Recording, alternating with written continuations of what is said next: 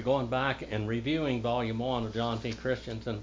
The reason why I use that for a textbook is because it's so foundational. Everything he quotes, you can go back and you can study, and it's not misquoted, it's not abbreviated to for his purpose, it's there. Now, we're going to skip over 267. We're going to go into page 268. And it says the independent church of which Henry Jacob was, and we're half down toward the bottom, was the first pastor, in which Mr. Lathrop was the second, was often troubled on the subject of immersion. In 1633, during the pastorate, Dr. Lathrop, there was a division in the church, and the subject of dipping in the Baptist church was organized under the pastorate of John Spilsbury, and the Church of Spilsbury practicing dipping. Spilsbury immersed Sam Eaton between the dates of 18, April the 14th, 1634 and May the 5th, 1636. Eaton also became a preacher and immersed others. This information was given by John Ty- Tyler or Taylor, who put it in a rhyme, and we're not going to read the rhyme, but uh, we're going to go on a little bit further, and we're going to be coming to America pretty soon.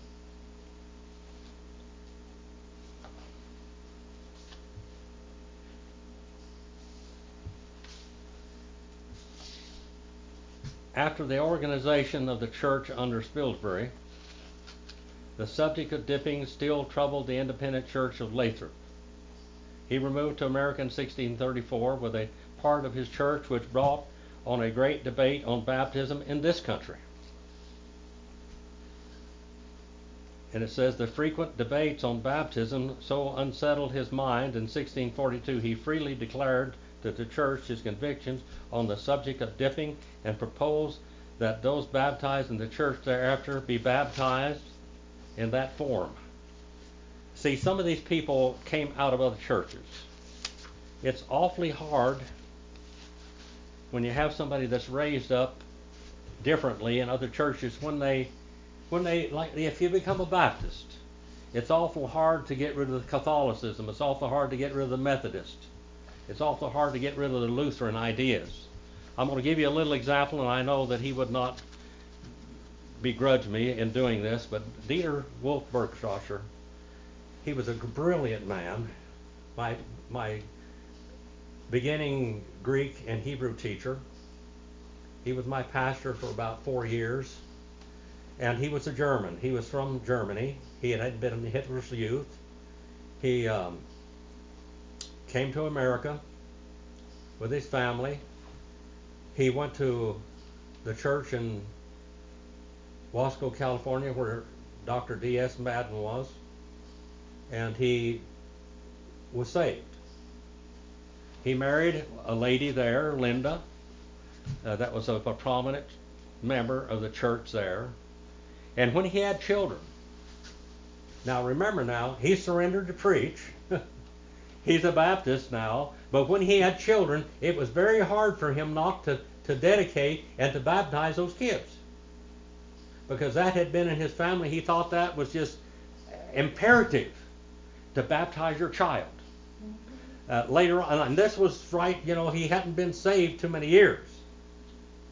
But he was preaching, he was studying, he was going to the seminary and all this, and still yet he was carrying this background that he had with him.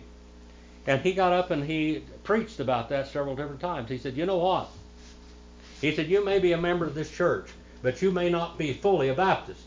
He said, I wasn't for 10 years. He said, It took me 10 years to be a Baptist. And he said, And to get rid of my Lutheran background, he said, I just had it, just, it plagued him. Until finally, he said, Now, he said, I can tell you that I believe I'm a Baptist. Absolutely, I'm a Baptist by conviction. That's why I'm a Baptist. He said, when I first became a Baptist, I just started learning about Baptist. He said, my wife was a lot better Baptist than I was. She was a Baptist. He was becoming a Baptist, but he became a good one.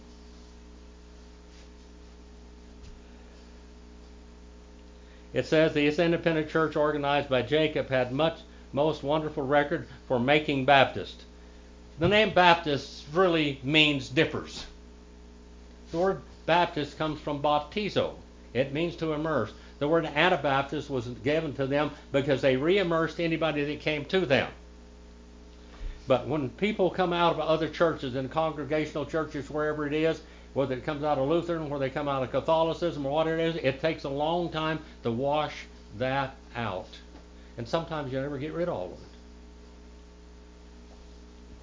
It says, making baptism and encourage the practice of dipping. They were repeated sessions from it on the account, and it came about came a number of the great leaders in the particular Baptists. So these are particular Baptists. These are what we call Calvinist Baptists. These are Baptists that believe in salvation by grace. They believe that election is real. And what is election? You're elected by Jesus Christ. Now, this is different. Okay? Particular Baptists, some of them want what they called uh, two seed. That you're either born saved or you're born lost. There's two, it's two seed.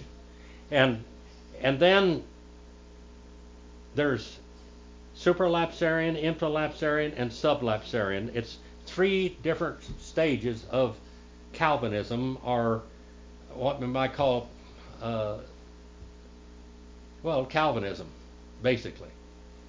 The three different Calvinist beliefs. Now, I had uh, a uh, one of my church members one time. He came out of a different group and he would not he would not say that he was a Calvinist no way in this world because he had come out of an Arminian group. And I just couldn't, no matter how I how I preached, no matter how I reached him and his family, you couldn't shake that Arminian out of them. It's just there. It was very hard. Will they ever be Baptist? No, they may go Baptist churches, but they'll never really be a true Baptist because they can't get rid of it or they won't get rid of it. Now, in the election, there's five points tulip, as you know, that Calvin defined the total hereditary detractor, unconditional election, limited atonement, irresistible grace, and preservation of the saints. But when you get the really strictest part of that, the Arminians and the supralapsarians are almost believe the same. And it's, I mean, we're from two solid different poles. But both of them believe that if you don't live a basically an almost sinless life, you're not going to go to heaven. The hyper Calvinists are going to say, well, you're not saved. You weren't saved. You're not the elect. You can be a Christian and you can go to church and you can all that, but you're really not part of the elect. And of course, the Arminians said, well, unless you live a sinless life, you're not going to get to heaven. That's where we got the uh, holiness movement. We got two different poles there. William Kiffin was the strictest of them all and would not permit those who had not been baptized to preach in Baptist pulpits, had not been immersed. That's a good idea. Even those who immigrated to America uh, precipitated a great debate on the subject of dipping. They wanted to go to Baptist churches, but they wanted them to accept sprinkling and pouring. Now, when you somebody becomes a Baptist, now what I did when I was well, I'm still pastoring a church here, but when I pastored a very large church that started out from 15 people, went up to 350, 400 people. We had a lot of people in there. We had a lot of people on fire for the Lord because I taught the Bible all the time. They were on fire. But before, and they wanted to teach. They wanted to teach. They wanted to go out. They wanted to witness and everything. So the first thing I had them do, if they wanted to become a teacher, they had to go through the, all the doctrines of the Bible, the doctrines, basic doctrines of the Bible. And so I taught a class on the doctrines of the Bible. It was called a New Converts class. And I still teach it. You can get it on the internet on Discover the Word with Dr. Jim, on YouTube, discovertheword.com, or sermonaudio.com slash DTW. You can get it on any of those and you can see the doctrines of the Bibles. And I go back and I'll teach some of that sometimes. Just throw a class in because it's very important. And so I would teach that. And when they would teach it, when they'd get it, I'd have them teach. And then they had to be sound in their thinking before they could teach. And so they did. And I think that's very, very important.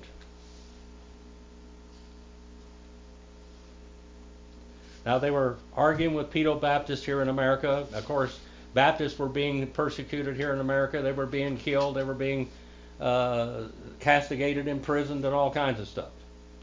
Because people don't like being dipped. Simple as that. I had an old woman tell me one time she was a Methodist and and I was being very kind to her, and she says, I saw, you're a Baptist. I saw a Baptist, went to a Baptist church one time. Baptist. She said, Baptist. Like it was a cuss word. And she said, I saw somebody being bapt, baptized, and it made me want to vomit.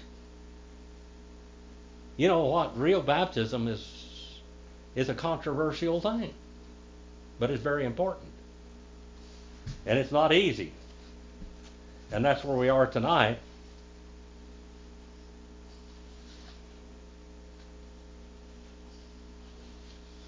They Baptists tried to preach. They called them Anabaptists, rebaptizers, but the name Baptist meant to dip. Bob, Baptist comes from baptizo. Up here you see that word baptizo, that means to immerse. The Latin word directly out of that is emergio. And our word immerse comes right out of the Latin. Baptizo means to sprinkle. And uh, Nipto means to pour. Now, effusion, effusion in the Catholic Church and in the Church of England, I want you to understand, sprinkling came from the Presbyterians and the and the Lutherans. It didn't come from Catholicism. It didn't come from the Church of England. When these people went out protesting of course, there were Baptists already, dipping people. But the Catholic Church and the Anglican Church both dipped. It wasn't later on. Then they started, they, they said this person should be dipped unless they were sick. And then you did effusion. You poured as much water on them as, so it looked like they were covered. Because baptism is a death, burial, and resurrection. It's a death, burial, and resurrection. And that's our whole subject here. If a man was a Baptist, he was a baptized man. He was an immersed man. As simple as that. Cain in 1640 was a baptized man. Such a man was called an Anabaptist. And they called them Anabaptists in this country. They called them rebaptizers. They, the Mennonites and the Amish are called Anabaptists because they were Anabaptists. They baptized anybody that came to them, whether they did by sprinkling, whatever, but they were called Anabaptists and they came all from the valleys of the Piedmont, the Waldenses. But they picked up, of course, Menno Simons was a Catholic priest. So guess what? He's going to take Catholicism even into the Mennonite system. He's going to take Catholicism, which is Arminian, into the what we might call Anabaptist ranks.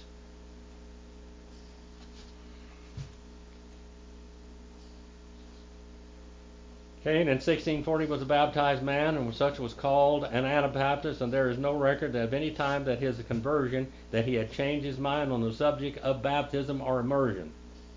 The third pastor of the Hubbard Church was uh, Samuel Howe, a Baptist. He died in 1640 while pastor of the church. He had been pastor about seven years.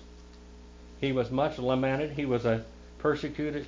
He was persecuted, denied Christian burial and was finally entered into a, an Anglice chair. He wrote a famous book called Howe's Sufficiency of the Spirit's Teaching. His contemporaries bore high praise to his ability and the zeal for his work. It was Samuel Howe who greatly impressed Roger Williams, and was probably from Howe that Williams learned some of his lessons of soul liberty and dipping in baptism. Now here we are. Let's go on a little bit further now. Let's go on page 277. The Papists pretend antiquity and brag that they're universally against the universality against the truth. We know error is ancient and spreading, but truth was before error. Truth was set in motion at the seashores of Galilee. Catholicism began in 200, or 325 AD. They try to press prove that they have popes all the way back, but it is a fairy tale. You go back into 200 AD, and those that were Catholics, even though they weren't Catholics, they were Baptists at that time, they were Baptists by practice and doctrine. Simple as that. And then by 325 AD, we have the marriage of the church and the state, which is a great error.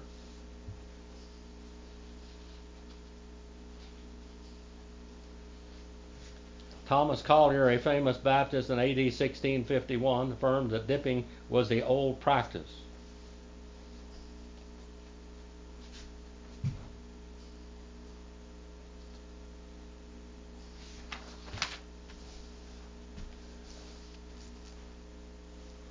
Now, let's go over page 278. Now, if you are in Russia, especially in the wintertime, they baptize in the wintertime, they baptize themselves basically. Now, they're already Christians, but they baptize there for to wash away their sins, so they go and wash it away in icy waters. And uh, a lot of these people go in baptized, they, they, they wanted to be naked so the water would go all over their body without being impaired by any cloth or material. Now let's go to this on page 278. The Baptists claimed to have the good old way when they practiced immersion. Watts called it a new way since he affirmed that the immersion was not taught in the New Testament. You know, people are fighting with him. He mentioned two things that the Baptists did which he pronounced new. The fact was, in 1642 and 1643, they immersed nude women in the rivers. They also immersed nude men in the women in the rivers. They were all immersed nude in the rivers for that very reason. That your dipping of women in their clothes is a new business in the church. He takes up much time in uh, elucidating the old slander. Now, here the Baptists were baptizing people nude because that was an old practice also. In the the Jewish tradition, see, baptism comes from Jewish tradition also. Baptism was not new when Jesus introduced it into his church through John the Baptist. They were baptizing, immersing people. They were immersing their lambs before they were sacrificed. And they all did it in baptismal fonts.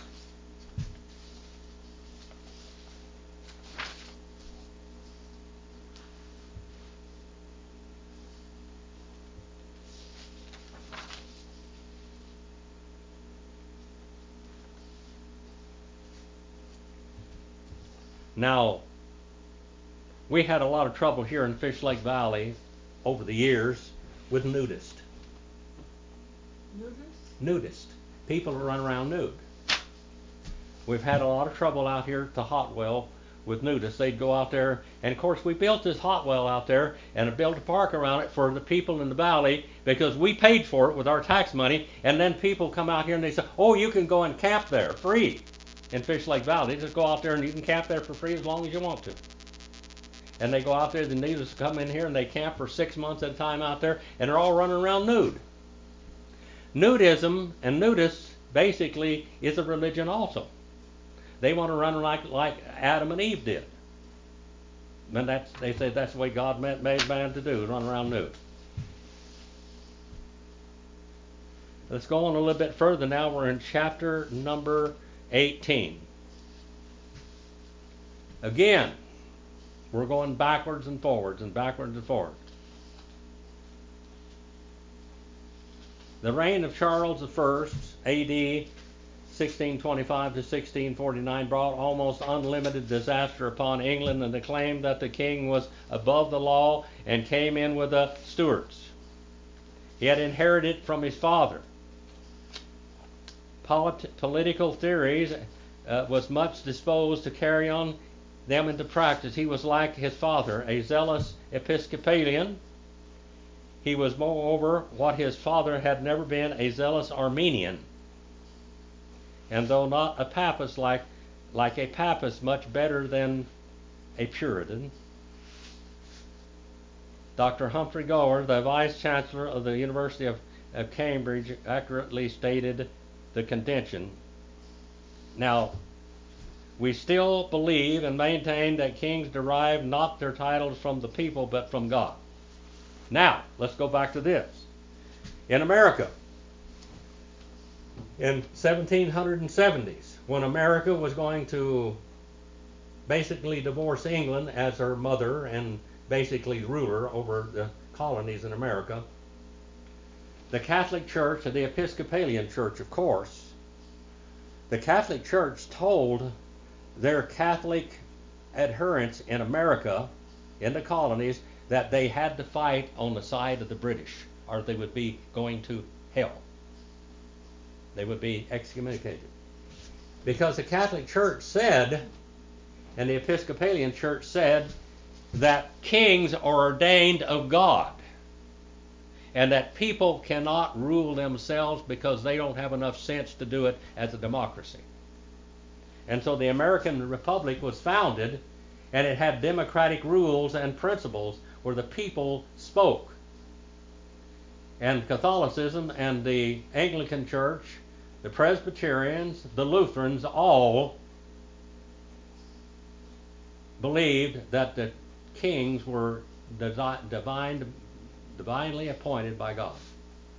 Now we know they aren't, what don't we? Even though Romans the 13th chapter talks about all authority is, is under God and all of this, but kings and America was a great experiment. People living without a king. People living without a king. People ruling them and governing themselves. This was a great experiment.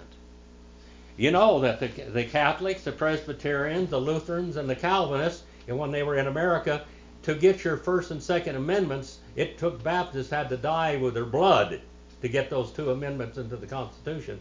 The Baptists didn't want to ratify the Constitution because it didn't give you religious liberty. The Calvinists, the Puritans, all of these people said that you cannot, you cannot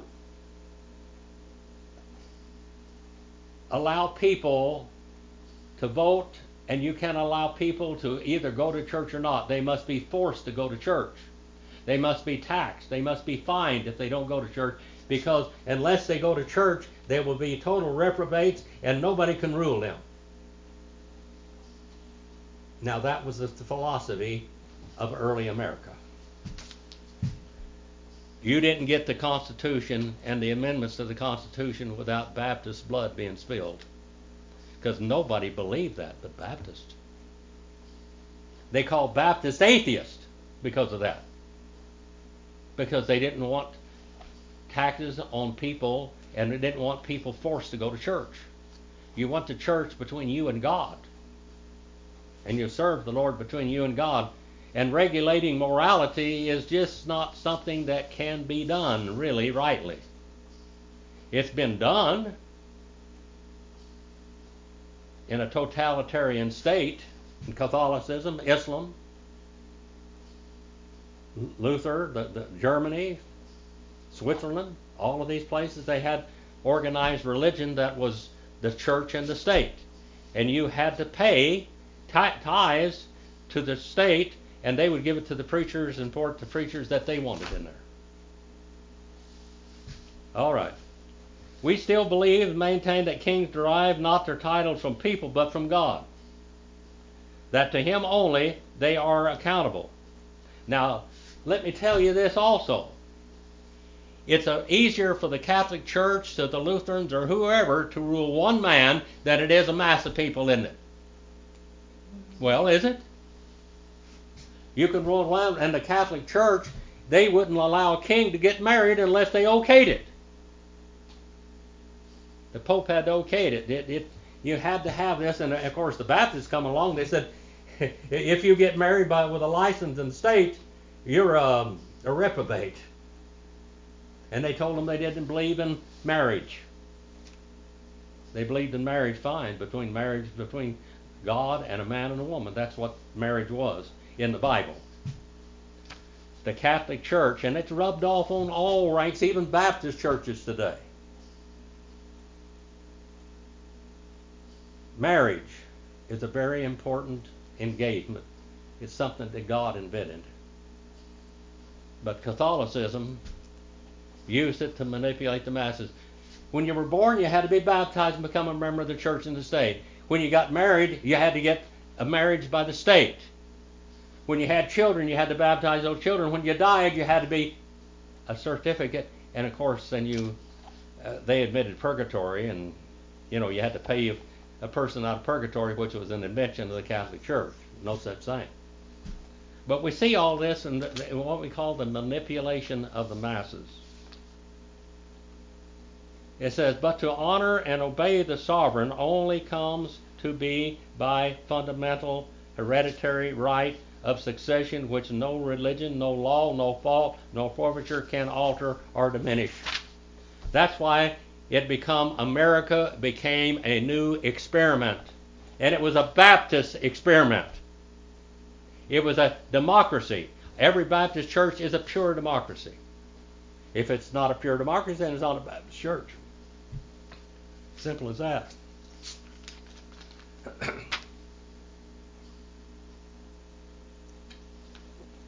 Churches call their pastors. Churches maintain their pastors.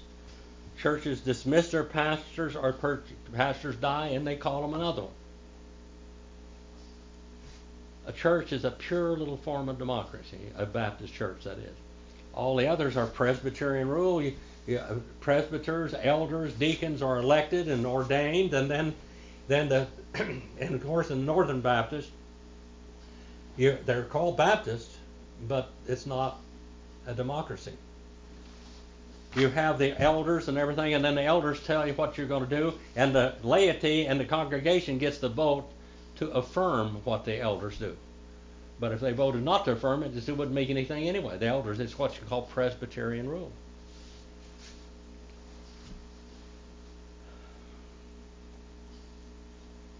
The king endorsed it, that's on page 285. The king endorsed the above with his hand and wrote, Keep these particular persons fast until you think what to do with the rest. The malignant hatred of Baptists almost surpasses belief. If I hate any, says the courtier of these times, it is those schismatics that puzzle the sweet peace of the church so that I could. Now, the church is a Catholic and Episcopal church that I could be content to see an Anabaptist go to hell on a brown list back, on a brownest back. They wanted them dead. They cause trouble. They preach the truth. They preach the Bible. They preach the, what the Bible talks about churches. And there's a mass, a confusion of the world what a church is. What is the church? You think about Catholicism, you you go to college and study church history, you're going to study the, the history of the Catholic Church. If you go and study the Bible, you'll study the history of the Baptist Church. That's the way it is. It goes all the way back to seashores of Galilee, and the church wasn't started on the day of Pentecost. It was started at the seashores of Galilee. They had apostles in the church already. They had treasurer in the church. They had a clerk. They church baptized. The church was sent out on limited commission, all of this before the day of Pentecost. Church, the church had baptism. The church took the Lord's Supper the night before the Lord died.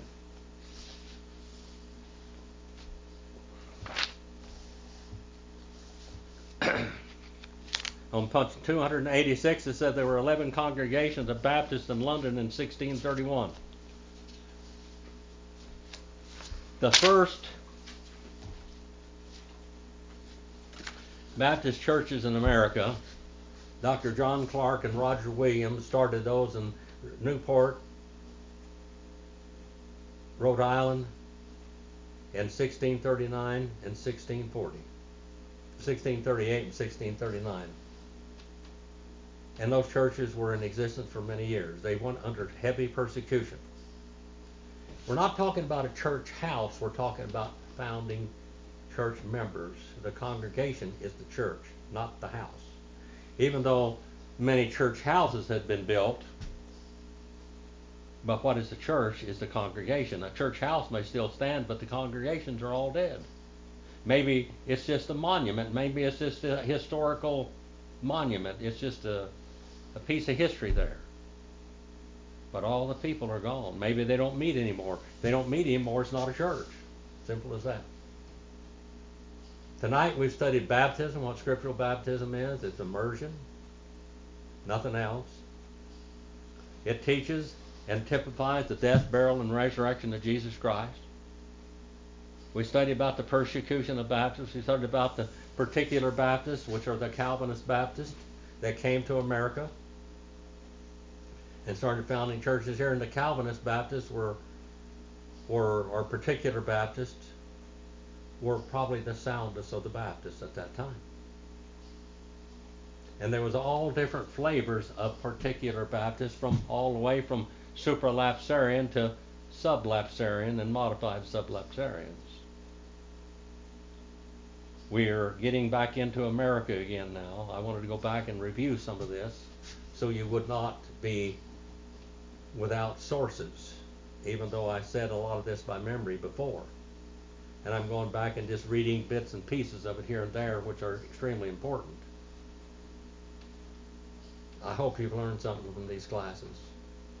Our Father, we send them out, this class, as another one to make people know why they believe what they believe and to be firmly seated in it, that they can be comfortable in their souls and their spirits, that they're doing the right thing according to your word, according to the history of your people. Father, please forgive me where I fail you. Use your word wherever it goes for your honor and glory. In Jesus' name I pray. Amen.